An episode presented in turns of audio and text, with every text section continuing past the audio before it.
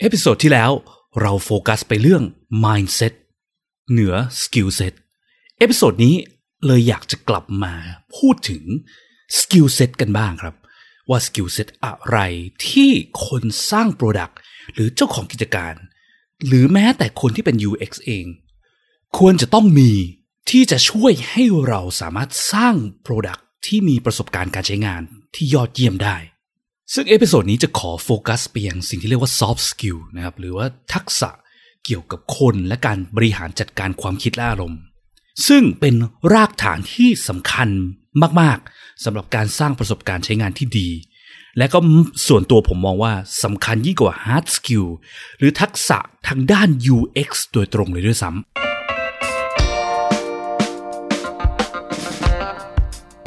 ยินดีต้อนรับเข้าสู่ผักสดพอดแคสต์ รายการที่จะพูดถึงการพัฒนา product ให้ดีที่สุดสำหรับลูกค้าของคุณ เพื่อธุรกิจที่ยั่งยืนกว่าด้วยกระบวนการ user experience design และ research กับผมพิษพิจารณาลัตนาที่คุณ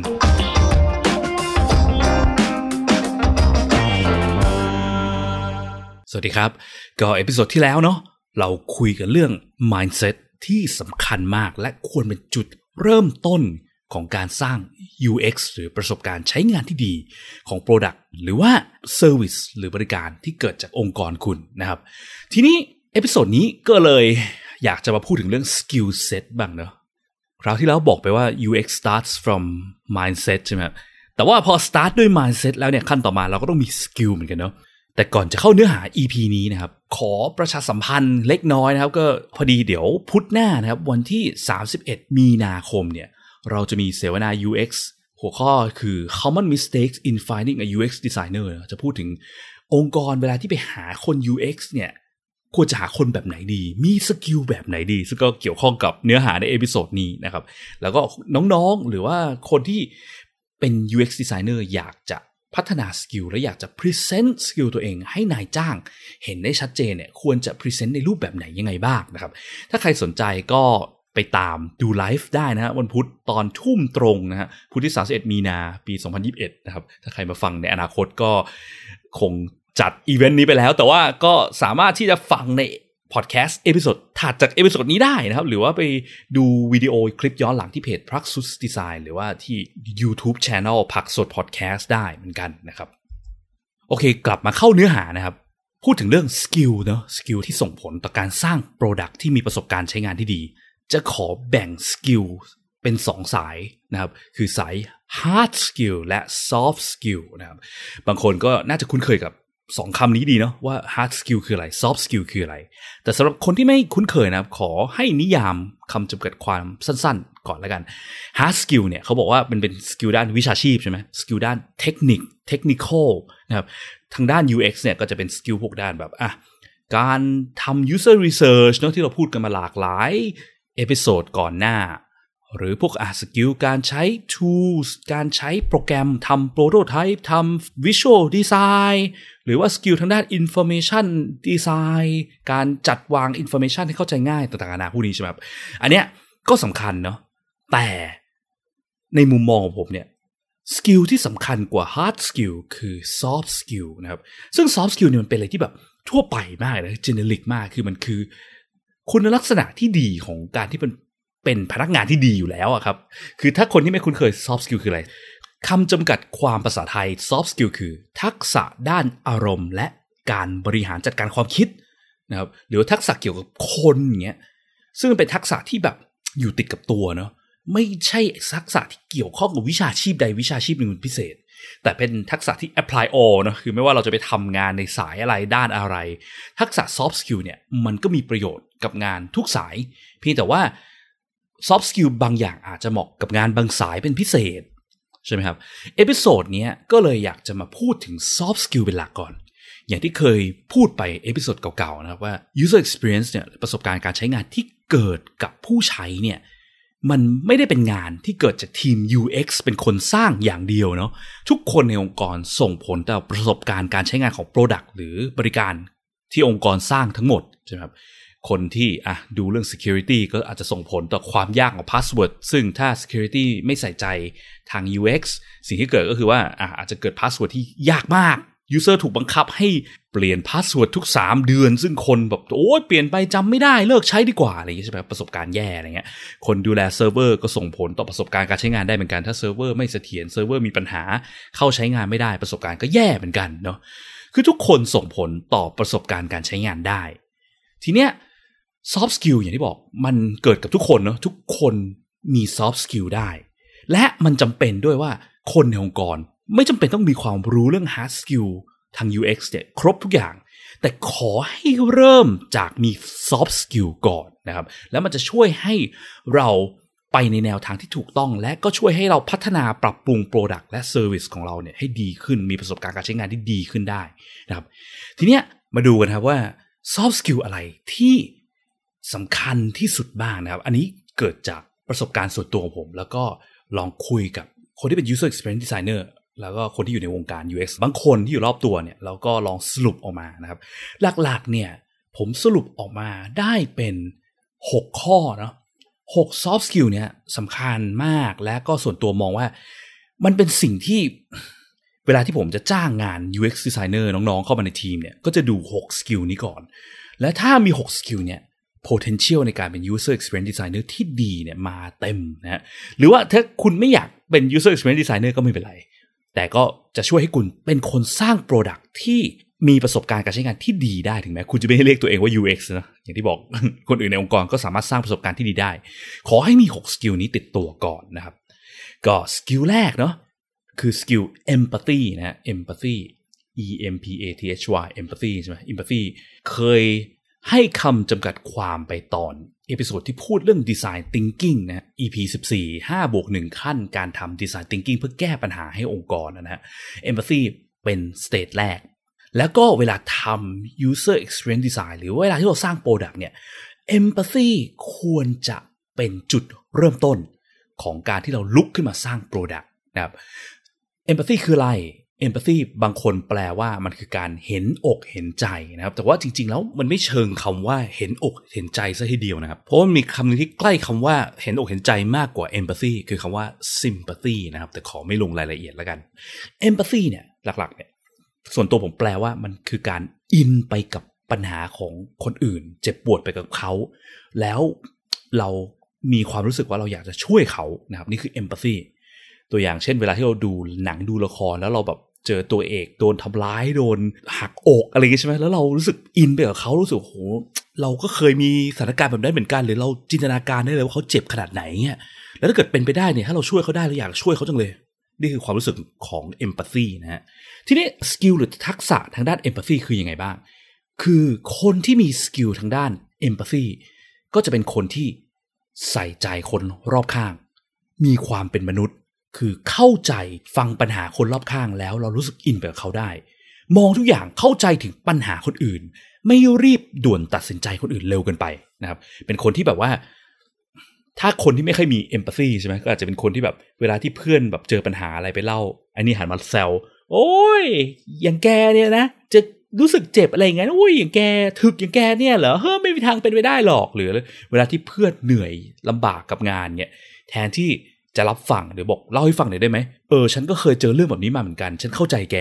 กับกลายเป็นคนที่แบบว่ามาถึงทุกอย่างเป็นเรื่องแซวเป็นเรื่องที่แบบว่าปัญหาเหรอปัญหามันไม่จริงหรอกแกคิดมากไปเองของแกหรือเปล่านะครับ อันเนี้ยเป็นลักษณะที่แบบไม่ค่อยดีเท่าไหร่ คนที่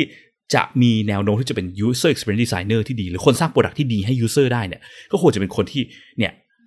พยายามทำความเข้าใจปัญหาอินกับปัญหาของคนอื่นได้ ซึ่งก็ปกติแล้วคนเราเนี่ยมันการทำงานของ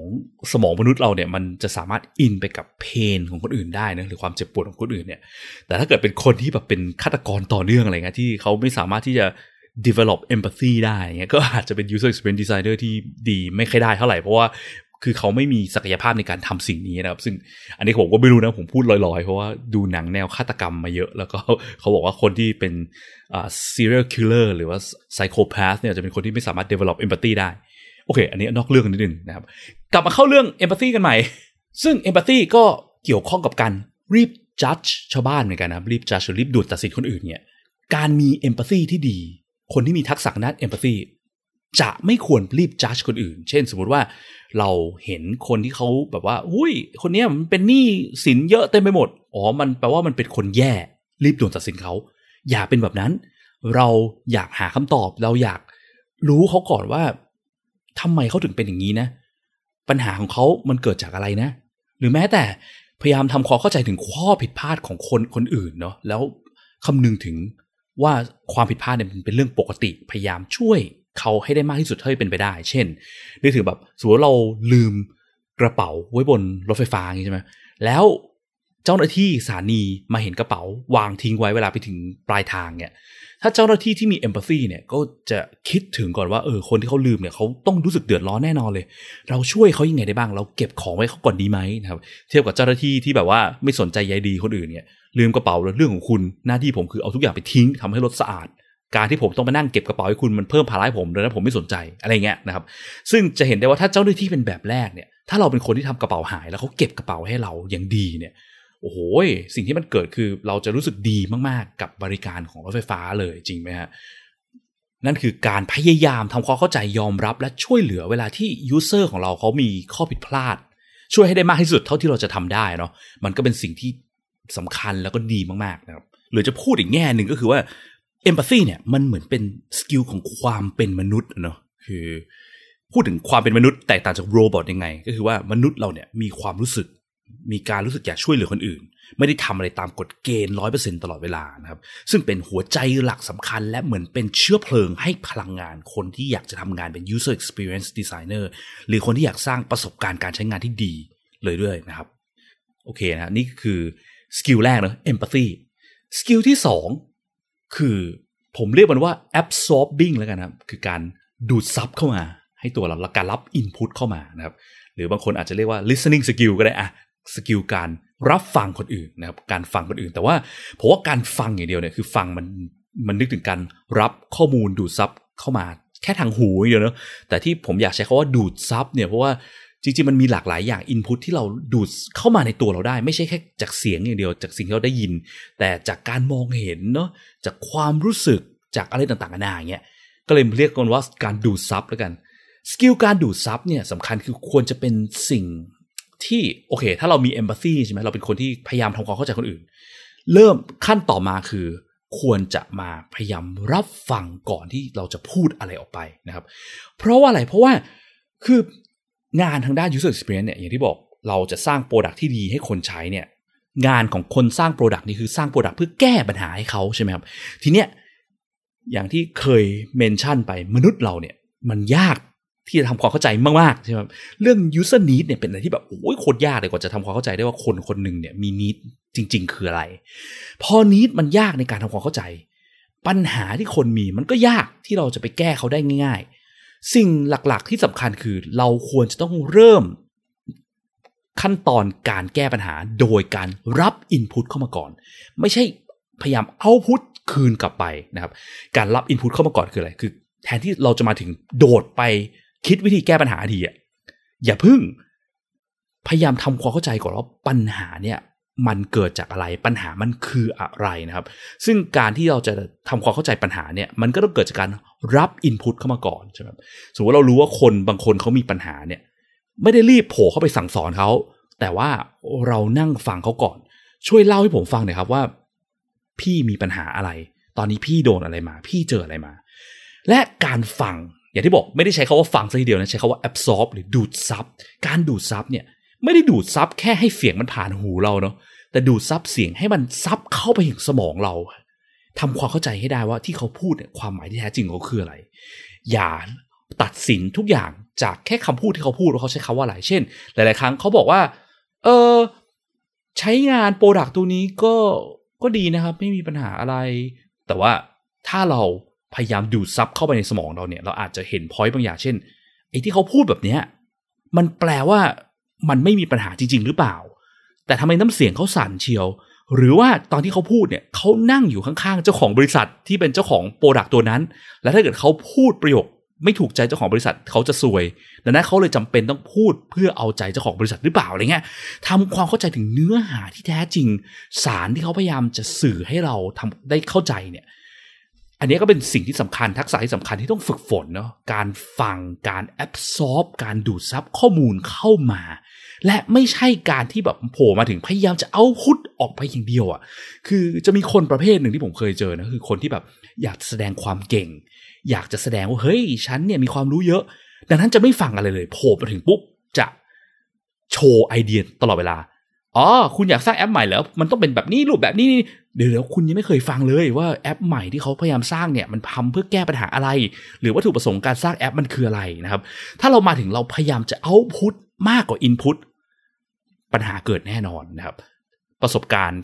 ที่เกิดจาก product ที่คนสร้างไม่สนใจการ absorb ข้อมูล แต่สนใจแต่จะ output ข้อมูลออกไปสู่โลกเนี้ยมันจะมีปัญหาแน่ ๆนะครับ ดังนั้นนี่คือสกิลสำคัญที่2เนาะการ absorb ข้อมูลก่อนที่จะ output ออกไปให้โลกนะครับ มาถึงสกิลที่3นะครับสกิลที่3ที่บอกว่าสำคัญมาก ๆเลยก็คือสกิลทางด้าน logic หรือตรรกะ นะครับ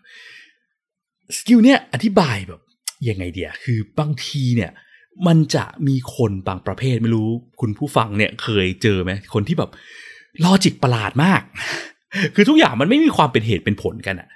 คนที่มี logic ประหลาดมักจะเป็นคนที่ตัดสินอะไรโดยใช้อารมณ์เป็นหลักนะครับถึงแม้ว่าบางอย่างมันไม่ make sense แต่เขารู้สึกว่ามันต้อง make sense สิของที่ไม่ make sense จะกลายเป็น make sense ได้นะครับ สาเหตุที่การสร้างประสบการณ์การใช้งานที่ดีเนี่ยต้องมี logic ที่ดี เพราะอะไร เพราะว่าอย่างที่บอกเนาะการทำความเข้าใจ user เนี่ยมันยากมาก มันมี unknown factor เต็มไปหมดเลย สิ่งที่เราฟังมาแล้วทำความเข้าใจมาเต็มที่ มันอาจจะไม่ถูกก็ได้ ดังนั้นถ้าสมมติว่าเรารับข้อมูลเข้ามาจากขั้นที่แล้ว absorb เข้ามาแล้วเนี่ยแล้วเรานำไปประมวลผล แต่ระบบประมวลผลเราเนี่ยมันบิดเบี้ยวไป เพราะว่าเราใช้อารมณ์นำพาเงี้ยสุดท้ายสิ่งที่เกิดออกมา product มันก็จะบิดเบี้ยวตาม logic เราที่มันบิดเบี้ยวนะครับหรืออีกแบบก็คือว่าคนที่พยายามคิดนั่นคิดนี่คิดเยอะเกินเหตุคิดเล็กคิดน้อยคิดจนเหตุผลของการตัดสินใจทำอะไรหรือสร้างโปรดักต์เนี่ยมันไปไกลกว่าเดิมนะครับตัวอย่างที่เคยเจอมา เช่นอาจจะแบบ เอ้ย เรารู้ว่าแอป e-commerce เราเนี่ย เราไปฟัง user มา user เขาบอกว่าเขากลับมาซื้อสินค้าเดิมๆเนี่ยบ่อยมากๆเลยเช่นอะต้องกลับมา reorder ตัวทิชชู่ที่บ้านเพราะว่าใช้บ่อยเดือนหนึ่งซื้อ 2 ครั้ง 3 ครั้ง การต้องไปนั่งหา product ทิชชู่ในระบบ search อันนี้มันช้าใช่ไหมเรารู้ปัญหา user คือมันช้าระบบปัจจุบันเขาอยากให้มันเร็วกว่านั้น เราก็เลยไปนั่งคิดเพิ่ม เอ๊ะถ้าเกิดทำให้มันเร็วขึ้น เอ๊ะถ้าเกิดเร็วขึ้นเนี่ยสมมติว่าเขาเร็วขึ้นแล้วเขาก็อยากซื้อสินค้าอื่นจะดีไหมนะ เออดังนั้นแปลว่าเราควรเพิ่ม product ใหม่ไหมนะสุดท้ายสิ่งที่เกิดคือกลายเป็นว่า แทนที่เข้ามาจะสามารถสั่งซื้อทิชชู่ได้เร็ว ซึ่งเป็นปัญหาตอนแรกใช่ไหมครับแต่ไปคิดนู่นคิดนี่เกิน สุดท้ายกลับเข้ามาในเว็บ ดันเจอ product เต็มไปหมดที่ไม่ใช่ทิชชู่เพราะเราไปคิดเกินเหตุนะคิดว่าเขาอยากจะได้ของแบบนี้ กลายเป็นว่าสุดท้ายการซื้อทิชชู่ช้ากว่าเดิม เพราะว่า product มันเยอะมากซะจนเขาหาปุ่ม กดไปหาทิชชู่เดิมไม่เจออะไรเงี้ยนะครับ ซึ่งแบบเนี้ยมักจะเจอบ่อยปัญหาที่แท้จริง กลับไม่ได้ถูกแก้เป็นเพราะว่าคนสร้างมี logic ที่คิดไปเรื่อยๆ ไปไกลนะครับ หรืออย่างไอแบบที่บอกว่าใช้อารมณ์นำพานะคือบางคนจะเป็นอารมณ์ประมาณว่า เออเนี่ย ผมคิดว่าจากที่เรียนรู้มาเนี่ย user เขาไม่ต้องต้องการใช้ปุ่มนี้เลยอะแต่ความรู้สึกผมมันน่าจะมีปุ่มนี้นะ ดังนั้นใส่ปุ่มนี้ไปดีกว่า ใช้ความรู้สึกนำนะครับ อันเนี้ย คือถ้าสมมติว่าคุณเป็นคนที่มีประสบการณ์ทำงานตรงนี้มาเยอะมาก เคยเห็นเคยดีไซน์มาเคยรับ feedback จาก user เคยรู้ว่าปุ่มแบบนี้มันไม่ work เพราะอะไร หรือเคสแบบนี้จำเป็นต้องมีปุ่มนี้เพราะอะไรอะไรเงี้ยเคยเห็นมามากมาย แล้วพอเวลาผ่านไปเรื่อยๆเนี่ยความรู้สึกที่มันเกิดขึ้นเนี่ยมันถูก sharpen มันถูกเหลาให้มันคมแล้วเนี่ยเชื่อความรู้สึกได้ แต่ถ้าเพิ่งเข้ามาในวงการไม่นานอย่าใช้ความรู้สึกเยอะนะครับ พยายามอ้างอิงไปอย่างหลักเหตุผลตรรกะ logic ว่าสาเหตุของการตัดสินใจให้ product เป็นแบบนี้อย่างนี้อย่างนี้ เป็นเพราะว่าอะไรครับถ้าไม่มี logic มา support อย่าพึ่งไปเชื่อความรู้สึก เชื่อ logic ก่อนนะครับเพราะเรามีโอกาสที่ความรู้สึกเรามันจะมั่วซั่วไปไกลได้สูงมากนะครับโอเคนี่ข้อที่3เนาะ logicข้อที่4นะครับโอเค เมื่อมี logic ตรรกะและขั้นต่อมาก็เป็นการ output เนาะหรือ communicate นะครับ skill การ communication หรือการสื่อสารออกไปให้ชาวบ้านให้คนอื่น เข้าใจให้ได้ว่าเราคิดอะไรอยู่นะครับถ้ามาจากขั้นตอนนะตอนแรกรับ input เข้ามาก็ประมวลผลในหัว ขั้นนี้ก็จะเป็นการ output ออกไป สมมติเรามีไอเดียต่างๆนะเราสามารถสื่อสารให้คนอื่นเข้าใจรู้เรื่องในสิ่งที่เราคิดได้ไหมลอจิกที่เราคิดมาหลายขั้นต่างๆนานาเนี่ยสื่อสารให้คนอื่นเข้าใจได้ไหม ไม่ใช่ว่าแบบโห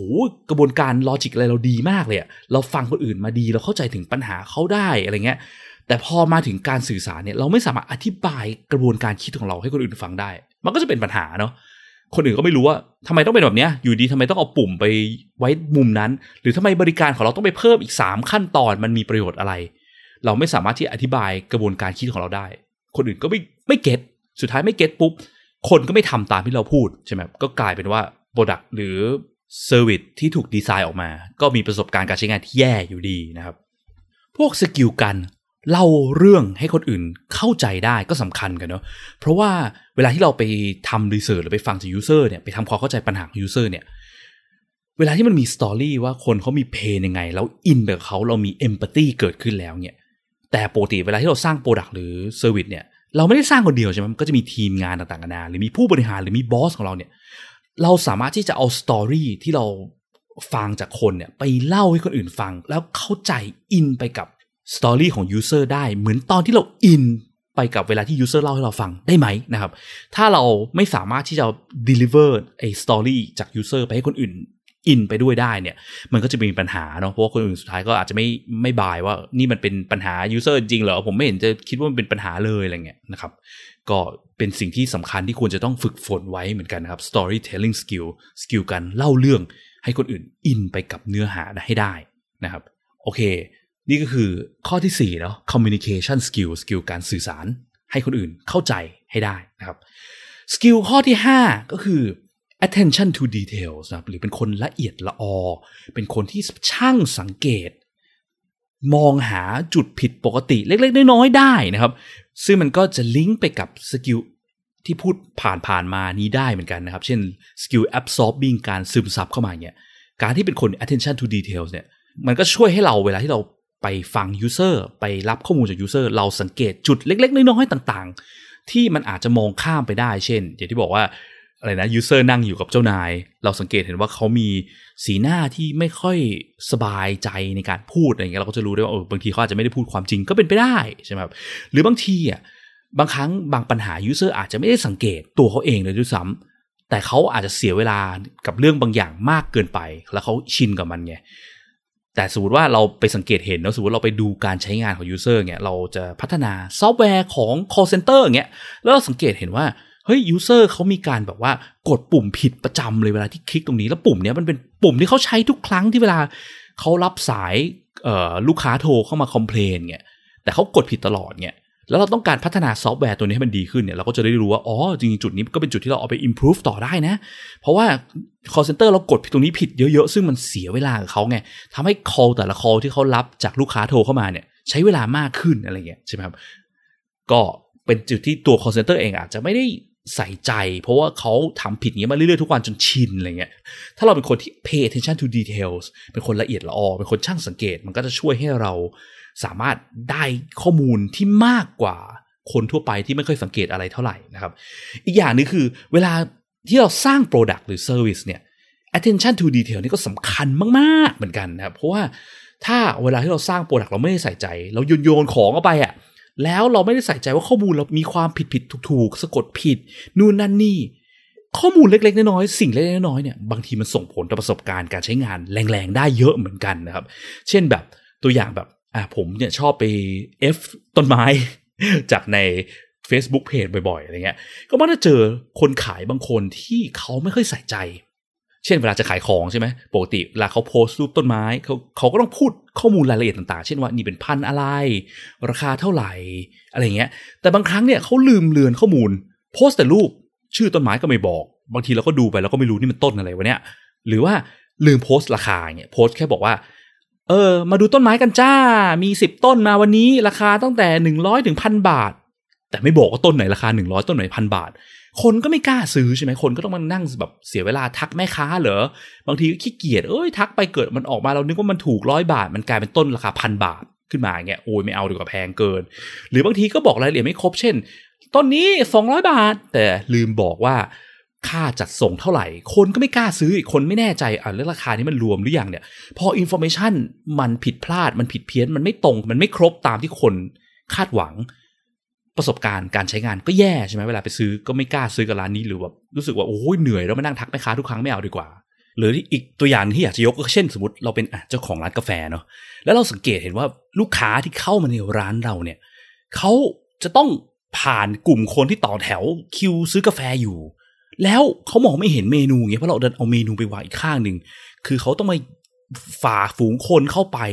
แล้วก็ถึงจะไปเห็นเมนู หรือบางคนเข้ามาถึงเห็นคนเยอะมองไม่เห็นเมนูไม่รู้ทำไงต่อดูท่าทางลกลักลกลักเขาเลยเดินออกไปเลยเงี้ยเราเสียลูกค้าตรงนี้ไปเยอะเหมือนกันเงี้ย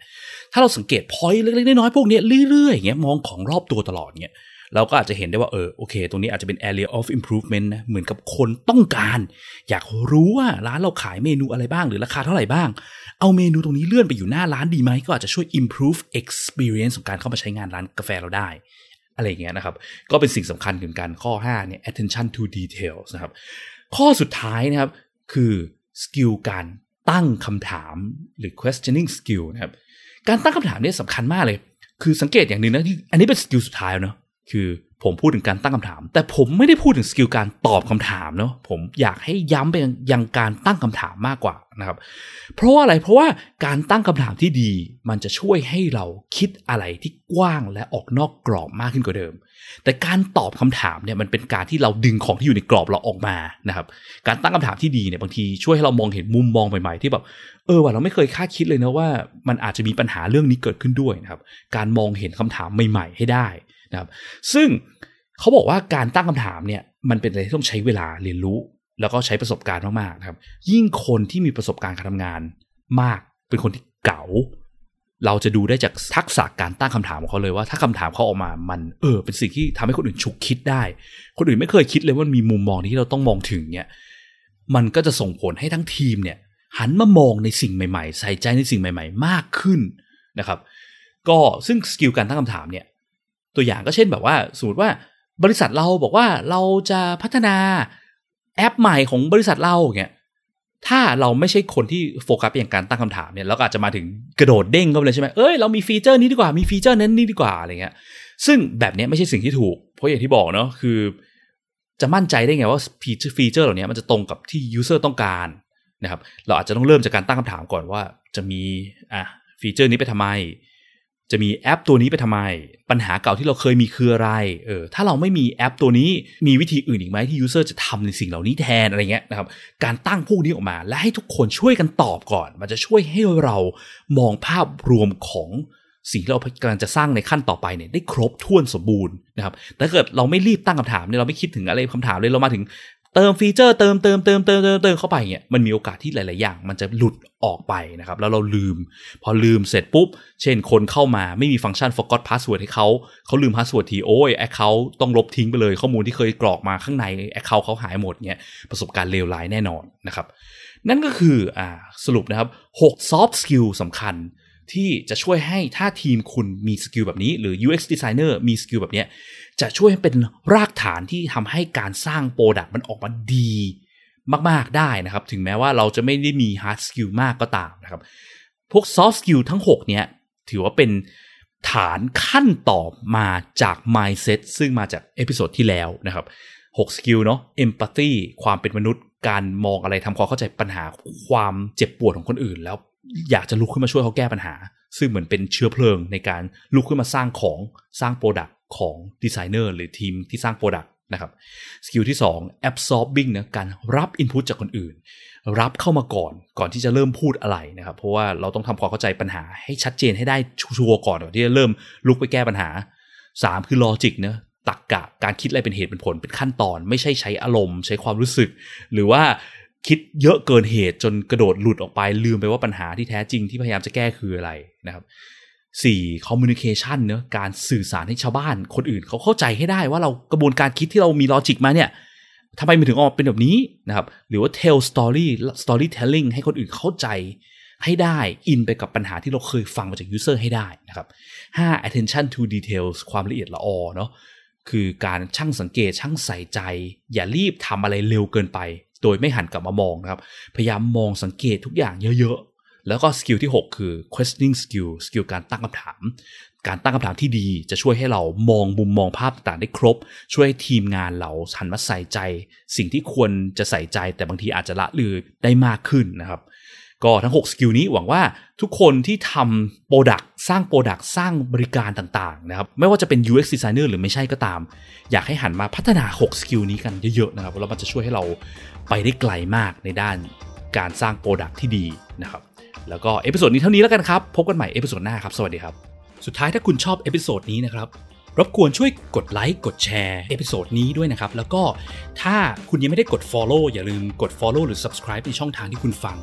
เพื่อที่จะได้ไม่พลาดเมื่อเรามี episode ถัดๆไปออกนะครับ หรือถ้ามีคำถามมี feedback หรือว่ามีสิ่งที่อยู่ในใจที่อยากจะฟังเกี่ยวกับเรื่องเกี่ยวกับการสร้าง Product ด้วยกระบวนการ User Experience Design Research เนี่ยนะครับ ก็สามารถกดที่ลิงก์ในฟอร์มด้านล่างของ episode นี้เพื่อที่จะ